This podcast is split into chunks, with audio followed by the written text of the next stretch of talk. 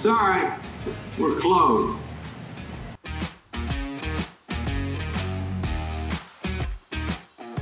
All right, guys. Sorry we're closed. Another episode uh, on 420. First and foremost, I want to welcome back Tebow. Welcome back, Tebow. If I get the applause, please. Thank you.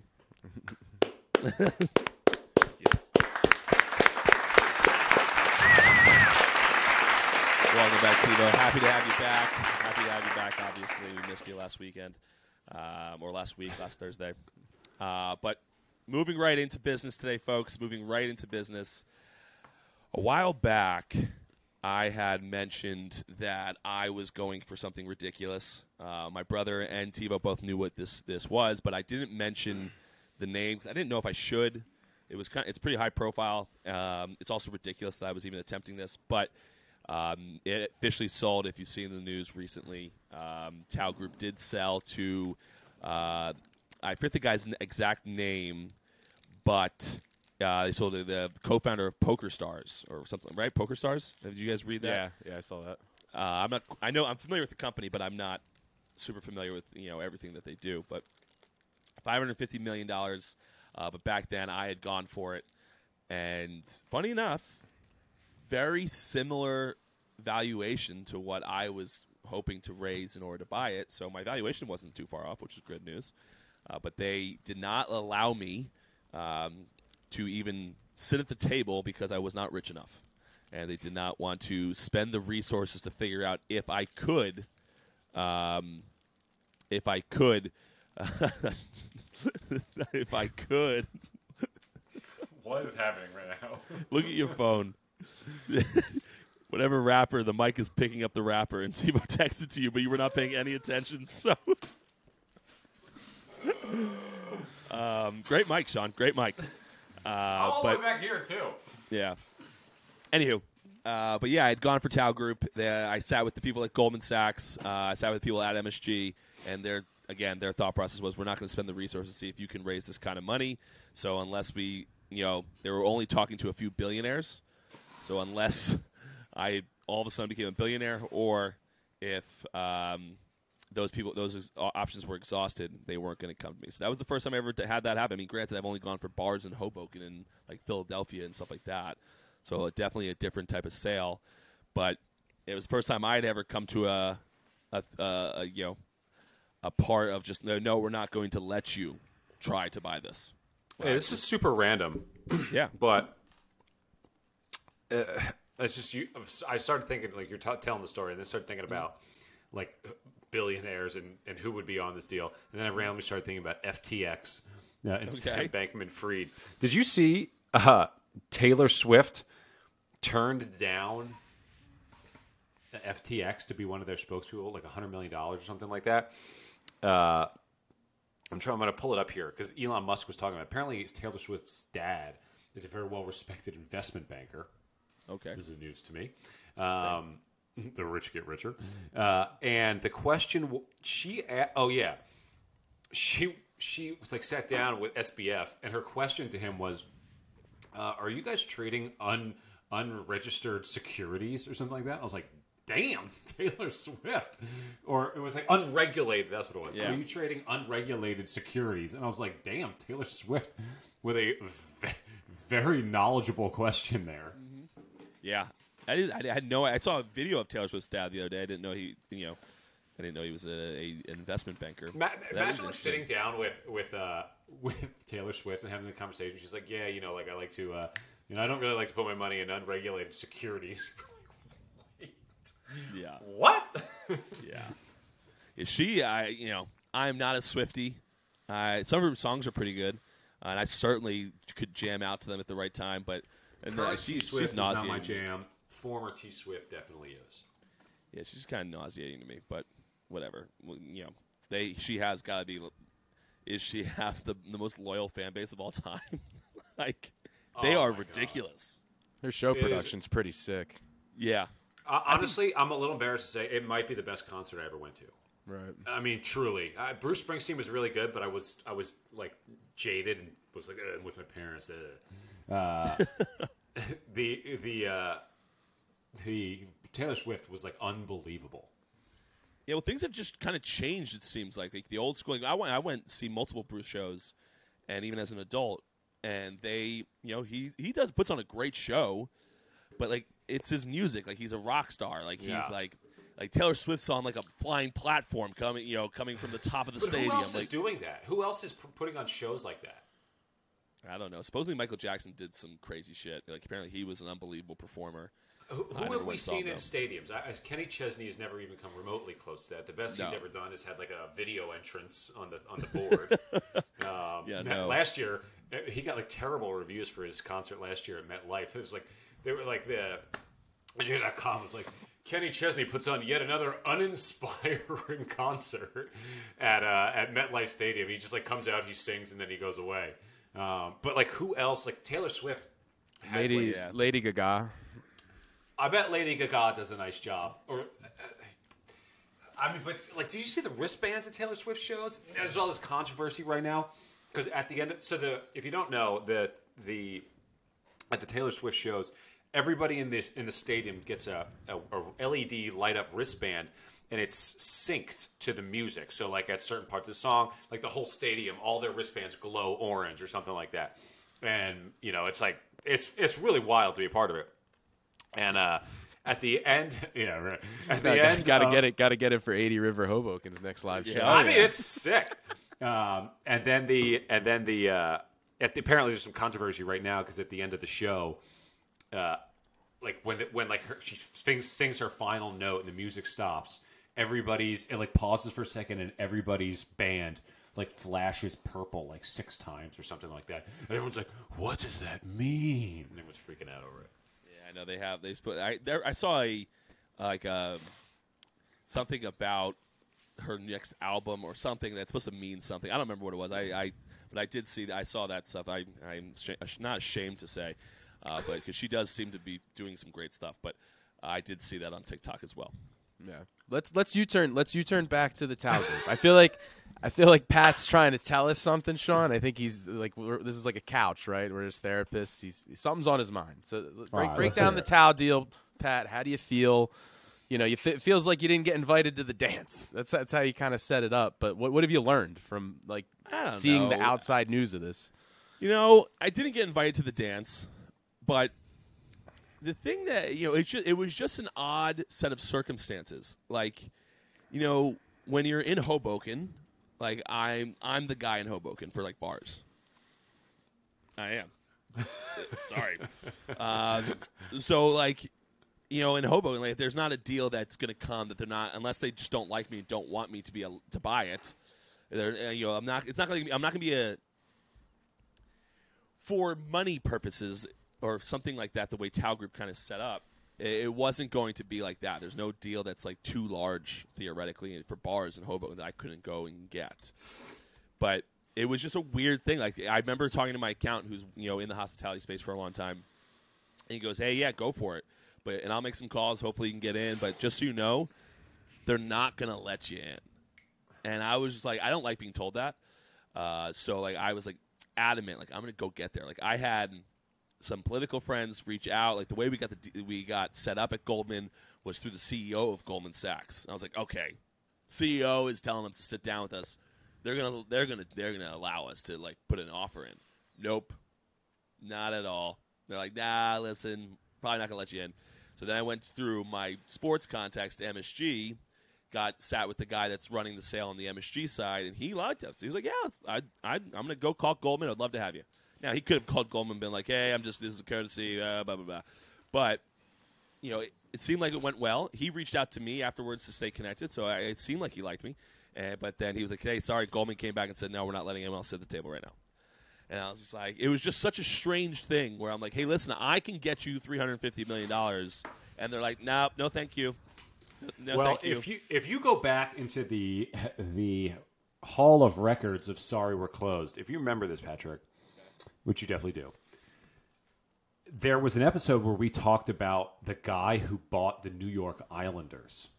oh yeah, and he just made everything up. Like the guy was like making like fifty five k a year, uh, and he was gonna drop. He was like, "Yeah, I'm gonna spend like five hundred million on the New York Islanders," and he he didn't have eight thousand dollars to his name. yeah. and like it like went into this like huge like uh, this, I mean, it's like an ESPN 30 for 30 documentary on this guy about how he just completely shammed the entire NHL and the commissioner of the NHL. And they like, he changed the logo. Like, he did so much uh, with no money at all. I think it's going to be like deals like this and things like that that have happened where they try to vet it. And you even think about like when I was when I was like uh, like I, for a while there, I was like, it would be sick to just go like go to the open house for one of these like fifty million dollar penthouses in Manhattan, even just to like like check it out, just feel what it feels like to be in one of those places. And I told our realtor friend uh, Lisa, I said, I was like, yeah, I'm gonna think I'm gonna do this. She's like, yeah, right. I was like, what do you mean? She's like, they're not gonna let you in there. They need, you need proof of funds uh, to to get to go there. And I was like, I can't, I can't just tell them that I'm a rich man. um, and uh, there was also another story that I was reading in, in Ryan Serhant's book, uh, legendary uh, current real estate agent in, in New York City, and he tells a story about how uh, he got he closed a penthouse sale for like twenty million over email, but the guy just never wired the money. Uh, and like, remember it, it- I think the guy ultimately ended up buying it, but it took him like three years to cl- ultimately close the sale. And the guy was just jerking him around, never answering. He ended up flying. The guy was from China. He ended up flying to China to try to track this guy down to close the deal, and he eventually did. Uh, but you know, like it's it's it's got to be mo- like things like that where inevitably they're like, yeah, we're going to lose some people that probably could do it, but we don't want to waste our time with all these clowns who are just you know Yeah. You know giving us the reach around. Yeah, no, I get, and I honestly, I end up talking to a friend of mine about this project, and just kind of going through the things. And a lot of times, and I mentioned this on the show before, the the old um, Boris guy that would do the psychological stuff, uh, sports psychology for us. He used to talk about how, listen, sometimes you're just to call me and you're just to talk because when you talk, you can only focus on what you're talking about, so you end up coming to the, the solution yourself.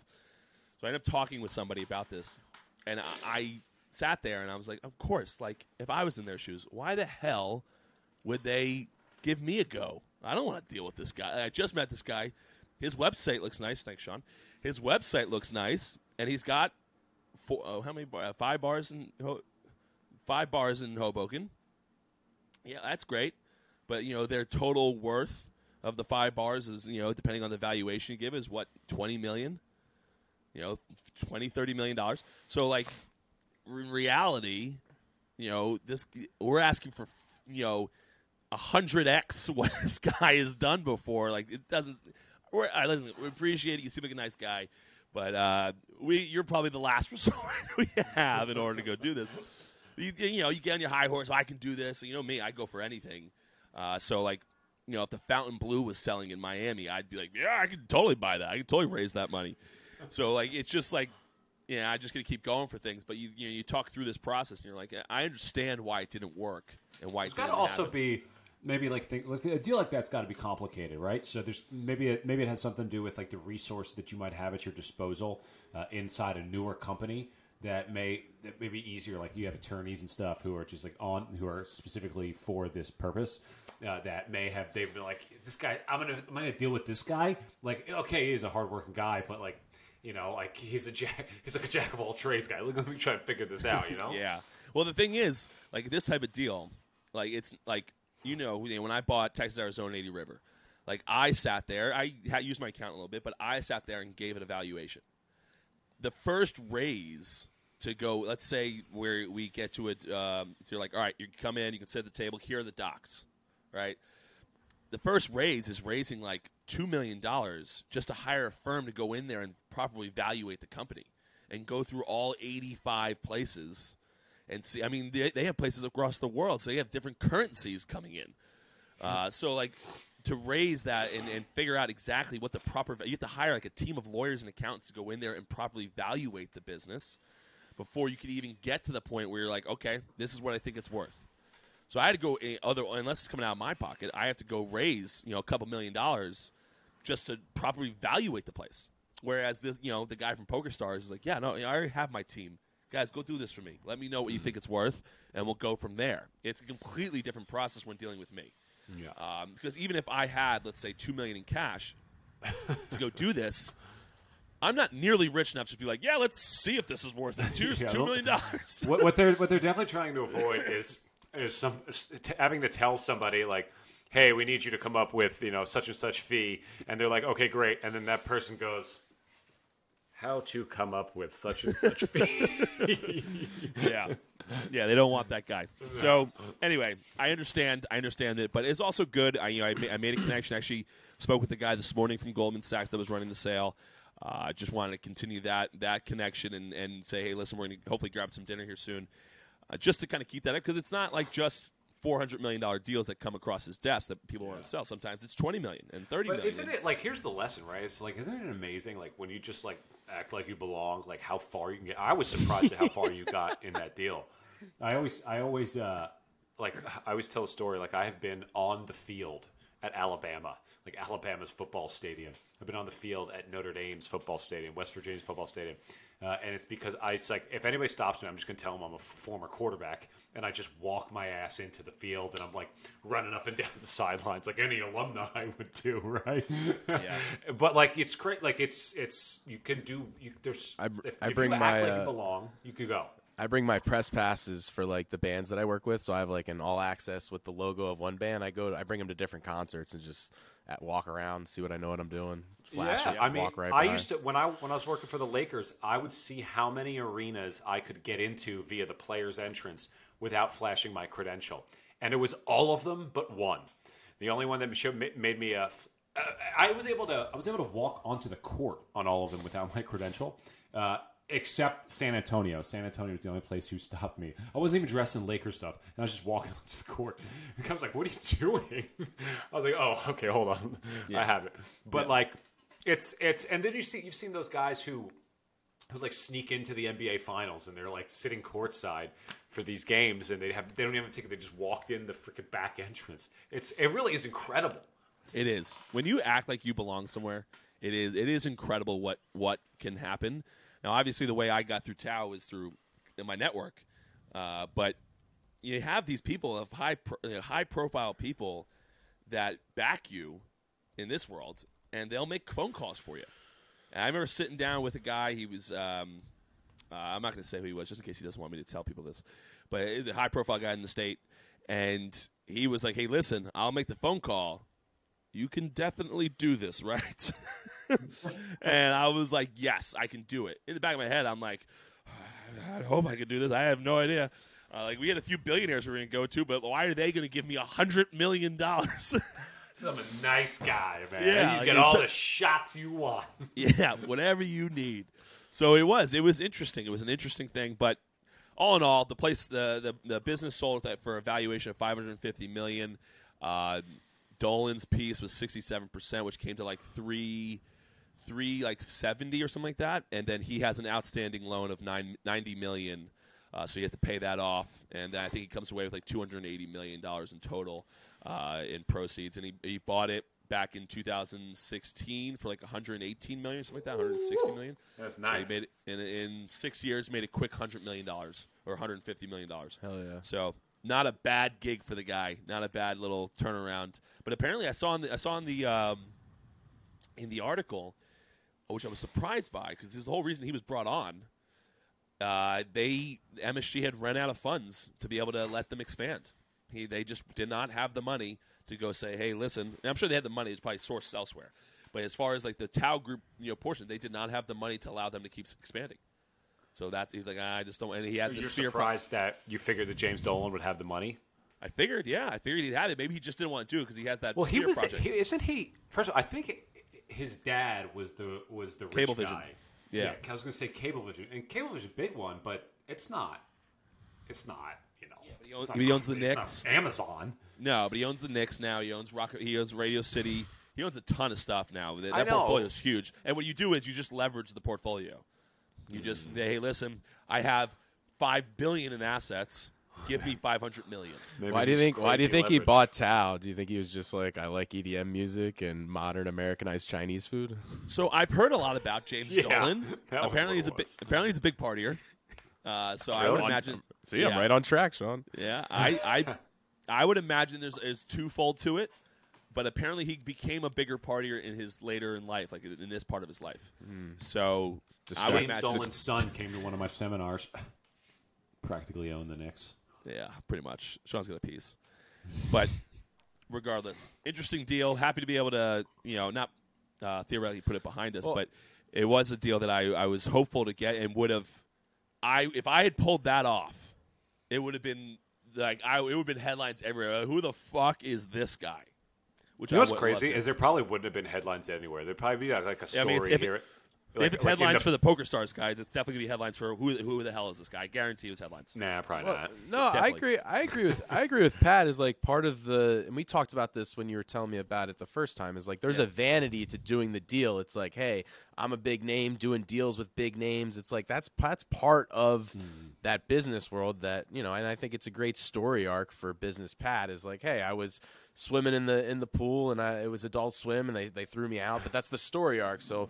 Next Yeah. time a big deal comes around, and as you keep growing, like that's something you could look back to. Is like, hey, I was at the table talking to people for this deal, and then five years from now, when you get your big ass billion dollar deal, it's part of your story arc. And if you get Goldman again, they'll see your name come up and you're like, like this, this freaking guy. again." Yeah. Well, the thing is, with the, the best, I think the the most beneficial thing that came out of that Goldman meeting was a, it was a good relationship. Obviously, it seemed uh, it's not lying; it was a good relationship because the guy does want to meet and have dinner with me now. And now, you know, he does. That's what he does. He sells assets. People hire him to sell their their high profile assets.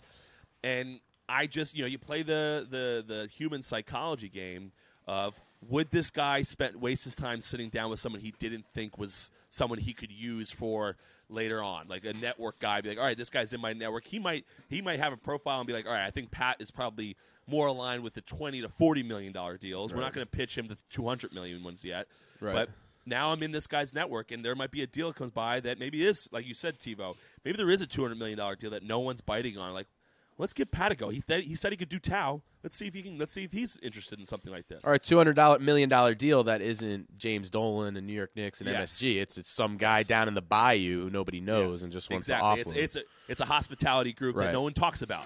right. Right? It's just uh yeah they have a ton of assets, but it's it's not James Dolan and Tao Group. And I'm sure the It's Goldman Sachs guy's a big fan of the show, so he just wants to get dinner a with huge you and- fan, huge fan. He told me Let's get all this about. guy. it. Let's get him one of the uh, the little pint glasses or whatever.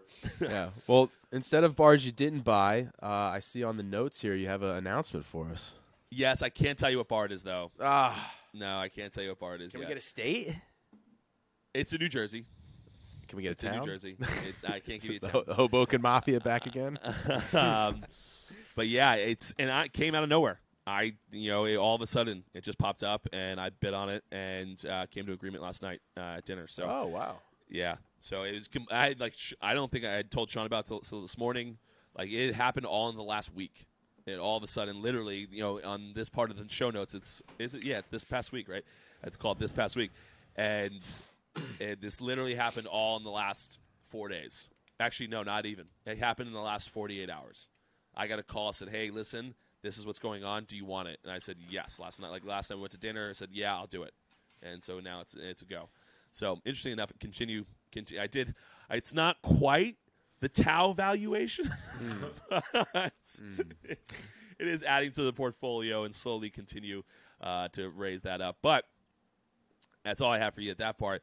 Talking about big uh, news stories and high profile things, I, I have to imagine that both of you have seen this Bud Light stuff.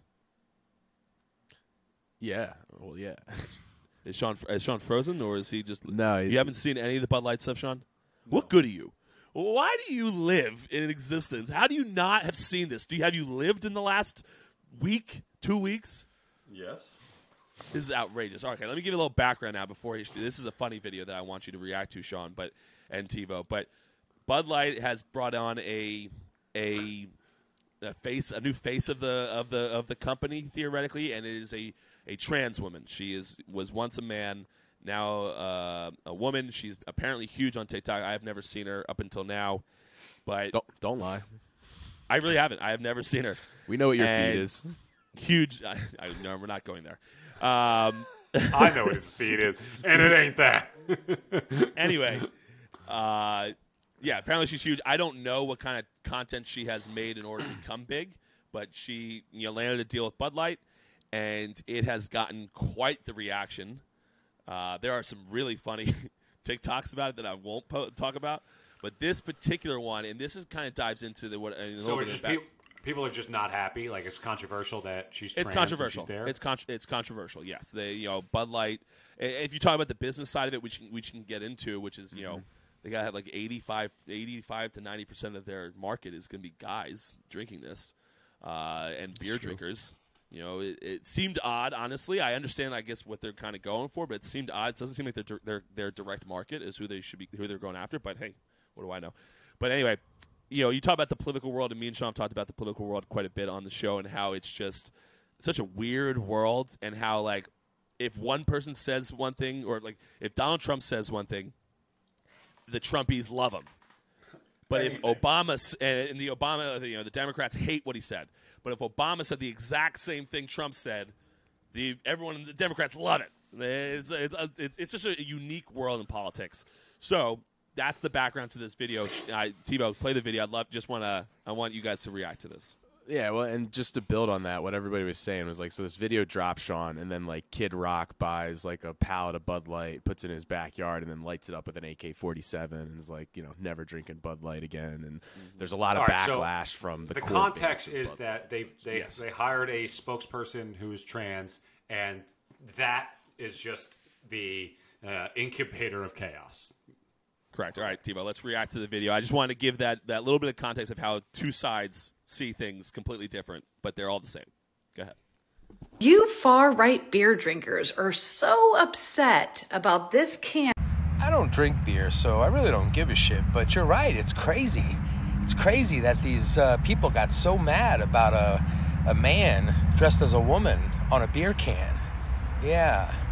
It's like an Indian on a stick of butter, or a guy on a box of rice, or a woman on a bottle of syrup, or another guy on a big jar of oats.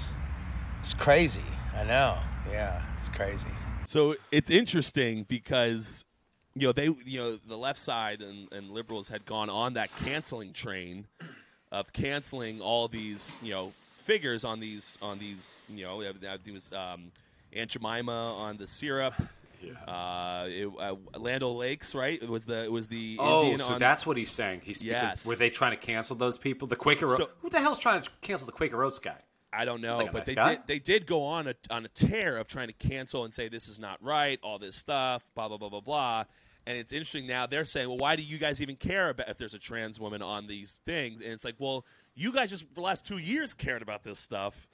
And so it was like it was an interesting. I saw it this morning, and I was like, "This is an interesting way of." You know, I didn't think of this, but it was an interesting way to say, like, you know, like I said, you know, the right says something, and now they uh, the left hates it. The left says that exact same thing, and the right hates it.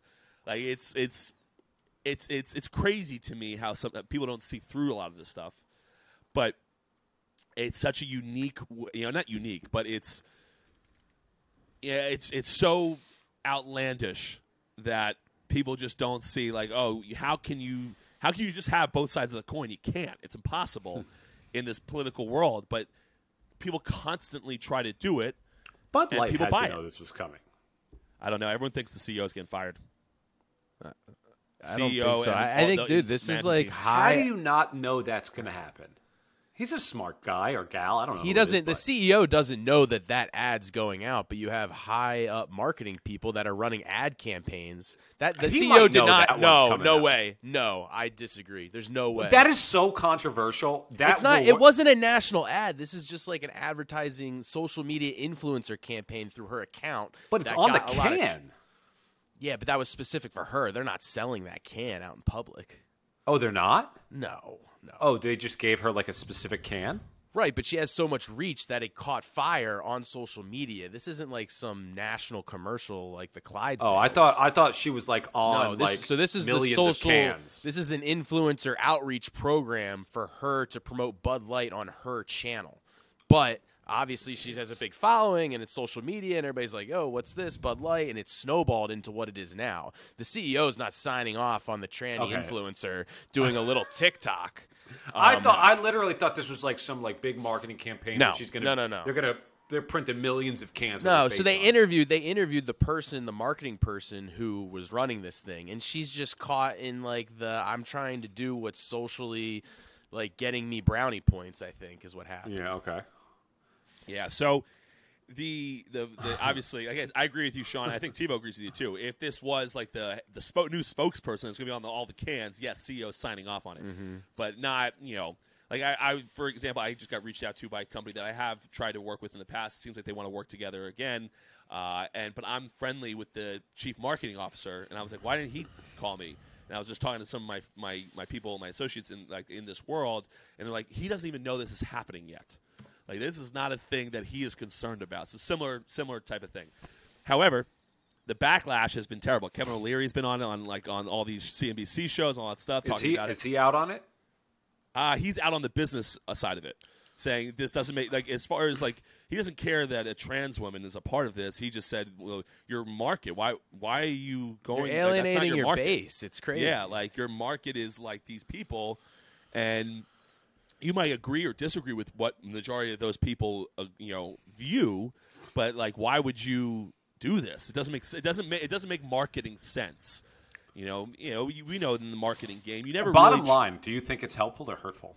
I think it's hurtful. Oh, it's hurtful. I think it's getting. I think they're You getting got you got you got Kid Rock lighting up a pallet of Bud Light on AK-47s. Like, And I think that uh, you got to because your your your argument would be, well, okay, well, the trans community and the community that she hits, I don't think, at least not in the long term, they're just going to drink Bud Lights to support them. no. I think because that's what you're saying. Like you would say, oh well, no, no, we're just going to, you know, we're aggressively supporting Bud Light now. I that's just probably not their drink of choice. You know, that's not what they. I don't know if that's what they're drinking. But it'll You know, blow not- it'll not blow over too. Yeah, a lot of people Definitely aren't drinking blow Bud over. Light. But uh, I, I just wonder, in terms of like, uh, and it's impossible to calculate this, but how over the long haul do you measure being in the public eye like this and the media attention that it that it garners for free for the company? Um, you know, obviously, like I remember, uh, I think it was like COVID, Black Lives Matter time. Didn't Nike get into some trouble with something they were saying or some billboards they put up or something? I don't remember. And I remember it took a their stock price took a big hit. I, I assume Nike sees none of that trouble whatsoever on their stock price or We don't even remember it, cap so. or whatever. I know, but it was really big. I remember it was it was big at the time. I think you know what I think. I think they were doing like supportive ads of you know LGBTQ African Americans, like all. I think they were doing ads supporting that, and the right wing came out and they were like, "Screw you guys for doing that," and the stock price took a dip. But like uh, you know, they always say like no press is bad press, and, and some of the marketing gurus that I come from uh, talk about polar polarity. You know, popularizing polarity and controversy. I I definitely see where you're coming from, where it's like polarity, but skew it towards the people that are going to buy your stuff, and they did the opposite. Yeah. Uh, I don't know. It's interesting if it's just like a little marketing associate, like tasked with going out and finding influencers, and it just blew up in her face. Uh, I so the only the, the counter, the only thing I have that I could I kind of could understand why Budweiser would do this was from a bar guy, and you know Tebow, you like to go to bars, Sean doesn't, but so you can see this. Like from a bar perspective, like when in back in the Cadillac Cantina days, was one of the bars that I actually own now, 80 River. But back in those days when I was a customer going out, like when I was so it was about 10 years ago, everyone, every gentleman in the bar was holding a Bud Light. Mm-hmm. Bud Light, Miller Lite, you know, Coors. They're ho- holding one of those beers. Now, hardly anybody is. It's all it's all you know seltzers and all that stuff. Now, I understand like when I go out um, to Nashville, it's much more beer heavy. That's more of a beer drinking place. Seems like it depends on the place in the country, but at least in my little world here in Hoboken, New Jersey, you know, it supposedly still holds the title of uh, most bars per capita um, uh, in- across the country. So it still is a, a you know a good little little test market. It's you know Bud Light. We don't order nearly as much Bud Light as we used to in any of the locations. So I could see them getting hit, seeing those hits on the seltzer market. They're coming out with their own seltzers, to, so they have the neutral lights right now, which is they're you know they're getting up at the time. So I'm sure they're not getting hit all that hard in in total. Uh, but I'm sure Bud Light has been hit hard. That particular brand has been hit hard in certain markets because people are, are choosing seltzers over them now. and I wonder if this was like a, a way to kind of see if they can get hit, start hitting a new demographic that might be more interested in beers because Bud Light's been hit so hard.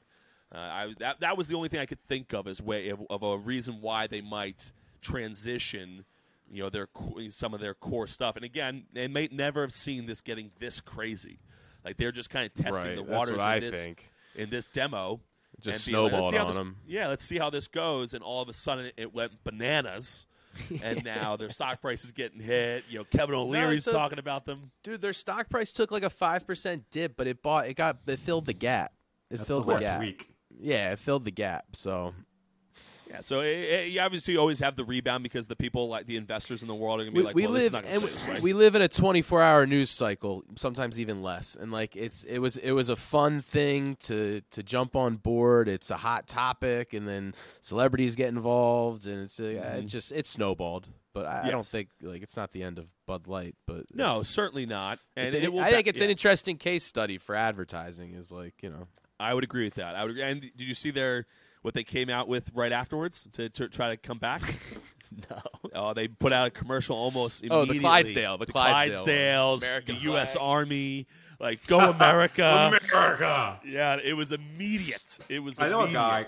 I know a guy who uh, who's like in the like marketing business. Like he sells marketing services, and he said his most successful headline of all time was "How to Succeed in Business Without a Penis." He was, wow. and he was he was marketing to, to women, obviously, Ob- Like ex- obviously. executive like women who were in business, and he said it, that that headline absolutely crushed. Ah, I'm not. It, it, But it's like that- like that. grabs That's controversial. Yeah, certainly grabs you. I was actually just talking the other day with uh, uh, a, a business you know associate of mine, and he was talking about how he's trying to get his daughters to play golf because he you know there still is to this day golf. A lot of business gets done on the golf course. One of the reasons I joined Bayonne uh, uh, Golf Club here in uh, New Jersey was because it's walking only. It's a great workout, but walking only, and I know that I if I take a, someone out there that I want to kind of network and build a relationship with, I'm gonna have like three and a half to four and a half hours with this person. It's not a golf cart where I'm gonna be, oh, I'll drop you off. You know, we have quick, you know, a minute in the golf cart together, and then we're going. Like I hit a golf ball, he hits a golf ball, and they we're walking together the entire hole. So it was a great way to do it. And he was talking about, it. he's like, I'm trying to get my daughters to play so they can get out there and they can be a part of this instead of, you know, participate in these outings, participate in, you know, when we're playing golf, getting invited to go along with your male counterparts so you can make those same deals instead of being left behind. Uh, which was an interesting little thing as well, trying to trying to get people to do certain things. Uh, it reminded me of that, you know, how to succeed without a penis. but it's a great headline, honestly. I would have read it.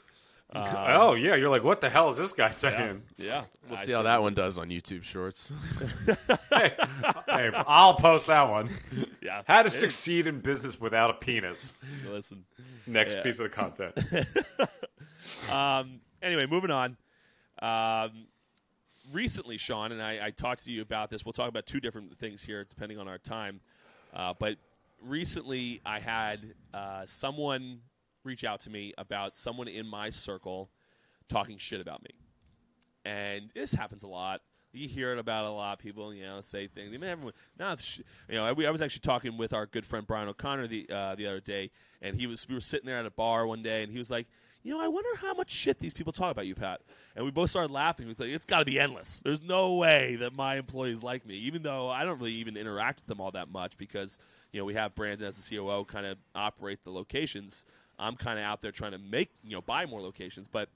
inevitably, I'm sure I do things like they, that they don't like and think that there's certain things coming from me when it's not. But regardless of all that, someone, this is actually an associate of mine, not a, an employee, talking shit about me, and it got back to me. And it was interestingly enough, you know, a lot of times I saw David Goggins quote on TikTok saying how you'll never have a hater in your life that's above you.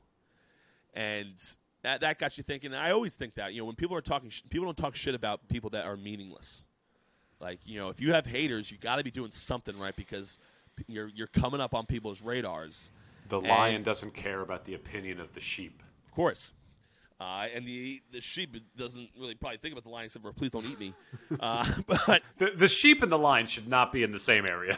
no, not many sheep's running around the Sahara. But There's not a lot of got- lions running around the Sahara either. You're thinking of the Serengeti. okay, whatever. It doesn't matter. Anyway, moving on. There's the there's this this thought process that, at least what I think, is that you know people oftentimes talk shit to make themselves feel better about themselves, hmm. and when they're talking about me, and specifically like let's say with in a group setting, obviously. They're trying to find people to agree with them and be like, okay, you know, no, okay, yeah, no, this person isn't a threat. Never mind. You know, these guys, they got, they think, feel the same way. Meanwhile, you're just kind of talking in an echo chamber because everyone has that same feeling and everyone's going to agree with you because they all want to feel better about themselves. So it's just like a circular event hmm. of I'm going to say this and hoping people agree with me, not realizing that everyone's thinking the exact same thing you're thinking and thinking this so and so is a threat to them. So they're going to be like, "Yeah, I agree," and that guy's, "Yeah, I agree. Yeah, I agree." You're not really getting any unique opinions and trying actually knowing if this person's a threat to you. You're just kind of talking to yourself almost. And uh, me and Sean have talked about this with with other people and how talking shit makes people feel better about themselves. But I know Sean, you study neuroscience quite a bit, so I'm curious. I don't know if there, I don't know if there's a chapter in your neuroscience books that you read called "Talking Shit," but I'm sure you have an opinion on this. Well, I think fundamentally it's just the, you know, you get the dopamine hit, you know, right away of, you know, I, I say this thing, you know, it's like having a piece of candy, you know, it makes you feel better. It gives you that quick dopamine hit and, and you start, you know, you know, feeling better. I think it's more of like a psychology question than it is like a physical neuroscience deal. You know, for me, it's always, you know, we look at, you know, when we are addressing stuff like that, it's to me, I'm, I'm, I feel like everybody's like faced with two different decisions, uh, and it is like the easy way or the hard way. It's like how do I become like a better person? How do I become, you know, how do I like rise up uh, and go through the challenges to improve myself, or how do I, you know, convince myself that it's okay to stay where I am? you know, it's it's human nature to want to stay where you are. It's human nature to not go through the hard stuff. It's human nature to, know, the the brain and the body is literally programmed uh, to take the path of least resistance. So you know, and that's why you see so few people like really rise up, become like ultra successful, ultra wealthy. You know, run really good businesses, and all of the all of the aspects of life and the activities of life that pit those two things up against each other: the easy road and the hard road and and and put you in a little bit of a cauldron to dis- to determine who has what it takes and who doesn't. Sports, business, two great great like uh, you know two great options that, sh- that really show it. Like you think about pitching, right? Like you're on the mound, like who's real? You can throw the ball, but can you throw the ball under those circumstances? Business, can you build a business? Can you like stand, look in the mirror, and like go through those tough times? Uh, and you know, for me, it's always about like those two decisions. Like, you know, the people who talk shit are the people who are trying to convince themselves that being where they are is okay. Uh, and that's one of the reasons why I, and I'm not great at it, but I, I am actively trying to not talk shit about anybody. Uh, because I just don't want to be that person. I don't like it. My, one of my roommates in college, I never heard him say a bad word about anybody. I respected the hell out of him for it. Uh, and I just wanted to be, I want to rise up. I want to be better than that. Uh, and that to me is more of the you know, the science side of it is is psych- psychological, less so the physical neuroscience pathways. You could talk about it a little bit, but I think it's more psych psych stuff. Yeah, makes sense. Uh, yeah, I, you're just thinking in your own world. Like the people on my mind are the people above me. Like I don't think about anybody. That, I'm not going to say any specific positions or anything, but I, I'm not saying that. Hmm, how do I phrase this? Like the people that are in my world that work for me, right? And they're doing their thing. They're trying to move up in the world. They're you know whatever it is they they're trying to do. Like I don't really rarely think of those people. Like unless you're in my like immediate circle, like Tebow, you, you know, Brandon, you know, some of my investor, you know, investors. Unless you're really in my immediate circle, I really don't think about you. Uh, I don't. I, I have no idea like what the bartenders are doing. I don't know anything about that, and not that they're below me, so to speak, but it's just not relevant to me. But the people like that I'm aspiring to be theoretically above you, I'm t- I'm trying I'm trying to mimic them at times. Like I'm trying to do what they're doing. Like I'm like, how did you get in this meeting? How did I not get in this meeting? Like there's so much more there. And again, it goes back to that quote that I see with David Goggins. I was like, well, do I, do I hate on people? I'm sure I do to an extent. Well, I think a lot of it is is you you you talk like so. For example, somebody maybe on your level or comparable gets like let's say uh, another investor from Hoboken, you know, bought the Tao Group. Like they let him onto the table. Like that would instantly. Uh, you know, set off an avalanche of Yeah, that pissed me you off. shit talking that person. This Fuck idiot. that guy. Are you kidding me? This guy, this guy owns the worst bar in town. What is? What the hell does this guy know about this stuff? Mm-hmm. Uh, and like that would would would set it off. You know, something where it's like you're comparing yourself to this other person, or uh, now it's now it's a uh, like it's an internal battle. Like you position, I'm the I'm this guy. You're not this guy. I'm this guy. And now it's like now you're like you have like an identity crisis of I have to I have to in, ensure that everybody around me and myself specifically believe that I am like I'm upholding that identity that you hold for yourself. Yeah, no, that I would certainly talk shit about that person. Uh, Yeah, that there's guy sucks. About, you'd be like, "What the fuck? you gotta be kidding me. You know, you know this bar. Have you ever been in this place? It's terrible. Mm. Uh, so, yeah, that would. You're right. I, I, you have that like character, and kind of like what we were talking about. We can transition to this a little bit. That main character energy is like there's this there's this thing Tebow, and I don't know if I've ever told you about this, but there's like a a a playlist that I I play. Sean taught me it back in the day, and uh, it's like like orchestras or you know whatever it is. It's uh, It's called Hans- movie scores. Yes, guy Hans Zimmer, and he, there's a few others on there like John Williams. John Williams. John Williams, very popular. Yeah. Klaus. So Okay. uh, so there are a few there, but it like like in the movie, you hear the music in the background. Like and you talk about scary movies, you always know when when there possibly is a moment that you're going to jump at because they have the scary music in the background. But you never listen to the scary music outside of the movie. I Sean had showed me some of these things. Uh, one of my favorite ones is "Time" by Hans Zimmer, which is from it Inception. is the f- number one. Yeah, it's it's amazing. Like you walk around. I'm a city guy. You walk around New York City in the city, or you walk around the Hoboken waterfront at night with Gotham. "Time" by Hans Zimmer playing. You feel like you are about to make the biggest, whatever it is that you want. I do. I feel like I'm about to make the biggest deal of a lifetime, even though I'm I'm just walking around with a cup of tea. but you feel as though there's a camera crew following you and you are the guy. Like you are making this happen, and you, like, you, everyone, you know, often refers to this as main character energy, and you feel that way. You feel as though like every this whole movie is about you. Like this, everyone in your life. I when I was a child, I wasn't completely convinced that I was the only human and that everyone else were robots. That was a real thing that went through my mind when I was like five years old. But in this kind, I compare it to this because you almost feel as though like everyone is here in your movie. You're Leonardo DiCaprio, and you're doing whatever it is you're doing, and everyone else here are extras. Some people are good s- supporting ca- ca- uh, characters, but everyone else is here are like extras, and you just feel that way, and it makes you feel like you are like the guy or the woman, whoever, whatever you are.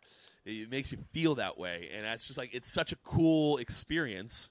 And again, Sean, I'm sure we'll dive a little bit deeper into the science behind it, but it is. It's such a cool like feeling, and I I suggest to anybody to go and and look up some of these things and some of these um some of these Yeah, so- songs because it's so cool. basically what it is is these these composers these score composers they they are tasked their whole job is to amplify the emotion that the film writers are trying to evoke out of the the viewer as they're watching the movie so you think about home alone uh, I think it's John Williams who did the Home Alone one soundtrack, and one of the I think the last song on the soundtrack is called like "Mom Returns." Merry Christmas or something, and everybody can see like the snow falling through the windows, and he he walks down, he sees the Christmas tree, and you know the mom comes home, Kevin, uh, Great. Right? Like every, and everybody, it's like a really wholesome feeling, and the music, that composer, his job is to make that make like amplify the emotion that the person is feeling as they watch this movie. But what's cool and what's really important, you know, in, in life, like emotional control is, is so big. You go into a meeting and you're really nervous and you you know you're hard to you know hard to you know get yourself in the right position to really be confident about the deal. It's all about it really is all about how you feel. But what's cool about this is you can just go on Apple Music or Spotify, download these songs, mix them up however you want, and you can like this music is working while you just sit there listening to it to pull out that emotion. So do you want to be confident? Do you want to be grateful? Do you want to feel cheery and happy? Do you want to be nervous? Like whatever it is that you're trying to go for, you just find those songs and it puts you into that state. So you you know, you start walking down the street listening to Time by Hans Zimmer, all of a sudden like it's not like I'm walking down the street in my own little life. It's I'm walking down the street in a Quentin Tarantino movie, uh, and it's me. It's I'm watching the movie through my own eyes, and I'm feeling that thing. So what's to me what's so incredibly important is like when I go sit down and do my work, or you go into a meeting, Patrick, you do these things. Like I say to myself, like, how do I want to feel? Like, what kind of person do I want to be while as I go through this work? And if I want to be confident, I want to feel like the freaking man. Do I want to be? Do I want to be the person that I dream of becoming? That's the person I want doing the work. I just curate it up. I listen to it every morning. I listen, I've been listening to King of Pride Rock, Hans Zimmer, and Lebo M from uh, from The Lion King, the newer version. Uh, and I every morning I wake up making coffee. I feel like hot. It's like George Clooney making my coffee, uh, and like that's what it's just so important uh, to be able to control that. And there's these little tweaks and things that you can do to uh, to help yourself go through that. Yeah, I I think it is. It's such a unique thing. I remember when I was playing baseball and I was struggling towards the end of my career. Uh, Don, uh, the guy that does the sports psychology over at Boras, had suggested that I go back and I go back to like 2009 or no, yeah, 2009 when I graduated high school, and try to remember the songs you were listening to at that time, and make a playlist. And I did, and it's interesting. I still have the playlist, I think, but it was it was interesting to listen to those music. He's like he's like you're gonna it's immediately gonna make you rem- remember those times, and it's not going to make you that person again, but it kind of will. Like you'll you'll be you'll remember those. You'll remember being at you know CBA and, and going to pitch and like walking on the field. I remember my senior. I never lost in high school. I was twenty and zero in my career, and I often remember my my senior year where I didn't pitch that well, but I'd already beat the team before I'd gotten out there because of who I was. Like although the teams were always getting up for our games because we were the be- we ended up being the best team in the state. It was like I had never lost. No one had ever beaten me. So like I often would get away with things that I'm like, wow, that I can't believe that I got away with that. Like you you do things, but it was always because the team was just like assumed they were going to lose because I had never lost. And then you, you try to pull that out of you, that vibe of you again. When I'm pitching for the Red Sox now, go onto the mound as if you had already beaten that team because everyone knows who you are. Now, obviously, you know that. You know you haven't proven yourself at the big league level yet, so it's not the easiest thing to do in the world. But it's like well, and that's to- the thing. It's like one of the and you being in the big leagues. I think that's that was what was most you know jarring to me was that so many of those guys could overcome that circumstance mentally, uh, and they did act as if they were still on the mound in high school, uh, and some of them had no right to do so. Uh, you know, like they they were not good enough to to to uh, to like you know to behave that way and mentally be there.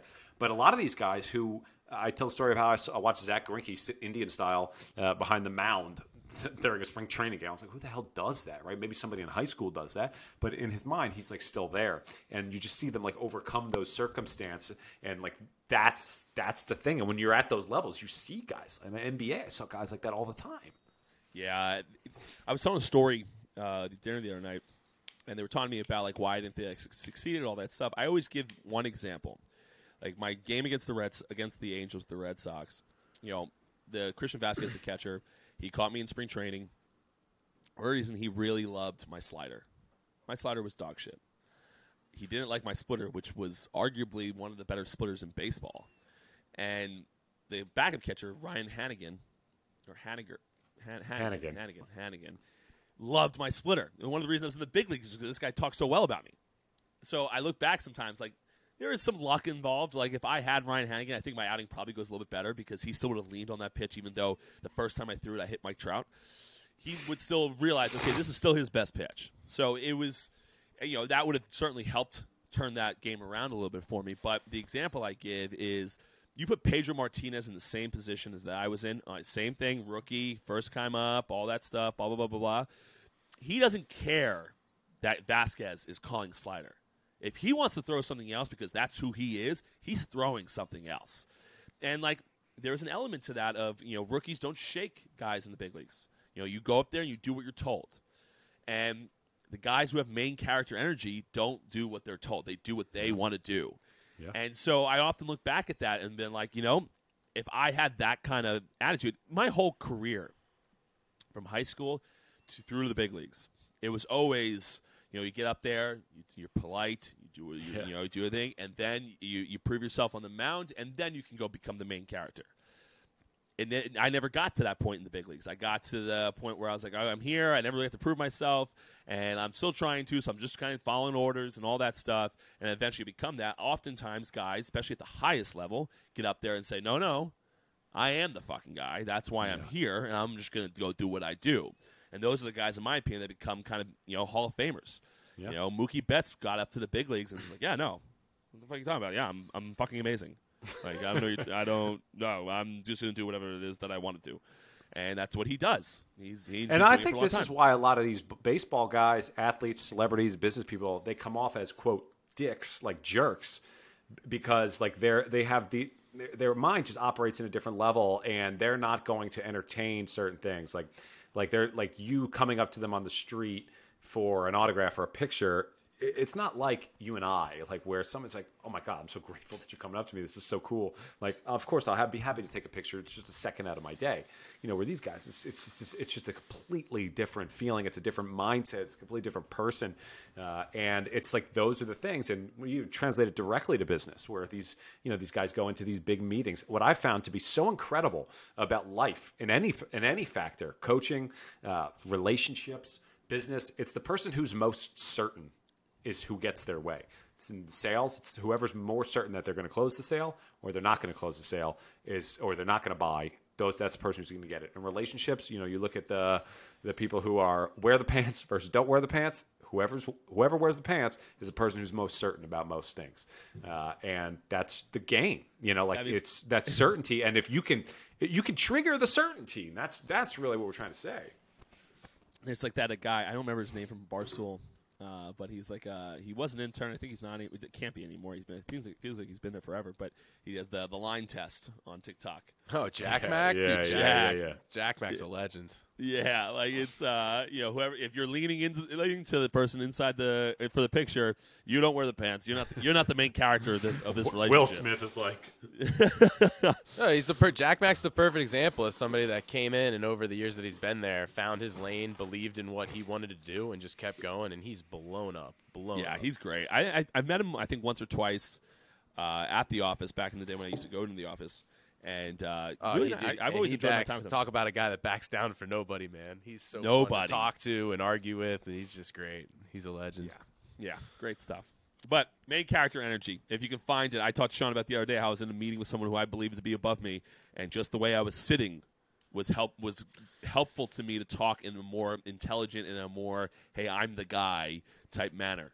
Uh, Well, with so that energy, are- though, and I think with sports, I, I agree with everything we've said, but you might follow that and think that you're going to this destination, destination A, but that doesn't mean you're going to get there because there's people above you that'll be like, ah, I don't want to deal with this energy. Fuck you. Send you on your way. but if, if, you, if you truly believe in it and you keep following what you believe in, you know. well, you got to back suc- it up. You right, know? right. No, but if you do back it up and you do have the skill set, I think sometimes people might think they want to be somewhere and they end up somewhere else, and it might be even more successful than they imagined, but it's not at the place. It's like a team. You might think you might want to be the number one guy on the Red Sox, you end up the number one guy on the Braves, but if you win the World Series, like you're still a champion in your mind. Yes. Not- and and the more you rise, the more main characters you're going to run into. So Yeah. you- you have That's, that's some- a great. That's a great one. It's really true. Let's you're end on start, that. That you're- yeah, you're going to start running into some people that don't really want you there because they're the Yeah. main character. Now you're in their movie, motherfucker. oh yeah. How the fuck did I get here? Holy shit. yeah, that's Anyway. so true. Um, yeah, great week. You know, great. Hope you guys have a great weekend. What's the weather like, guys, this weekend? I don't know. Uh, Weatherman Pat. 60s. I saw 60s. 60s. Chance of showers. Chance of showers. Oh, chance of showers. That's no good. I thought it was supposed to be a beautiful weekend. Yep. No, no, we're good. Only all the way till Sunday. 70 degrees Saturday, 54 is the low, partly cloudy. Friday, tomorrow, 68, beautiful sunshine, and then Sunday, 40% chance of rain here in the great state of New Jersey, in Hoboken, New Jersey. Guys, have a phenomenal weekend. Another show of Sorry We're Closed. Follow us on YouTube, or it's me on YouTube, but go to TikTok, go to um, the new Instagram, follow us over there. Uh, and uh, until next time, guys, enjoy your weekend.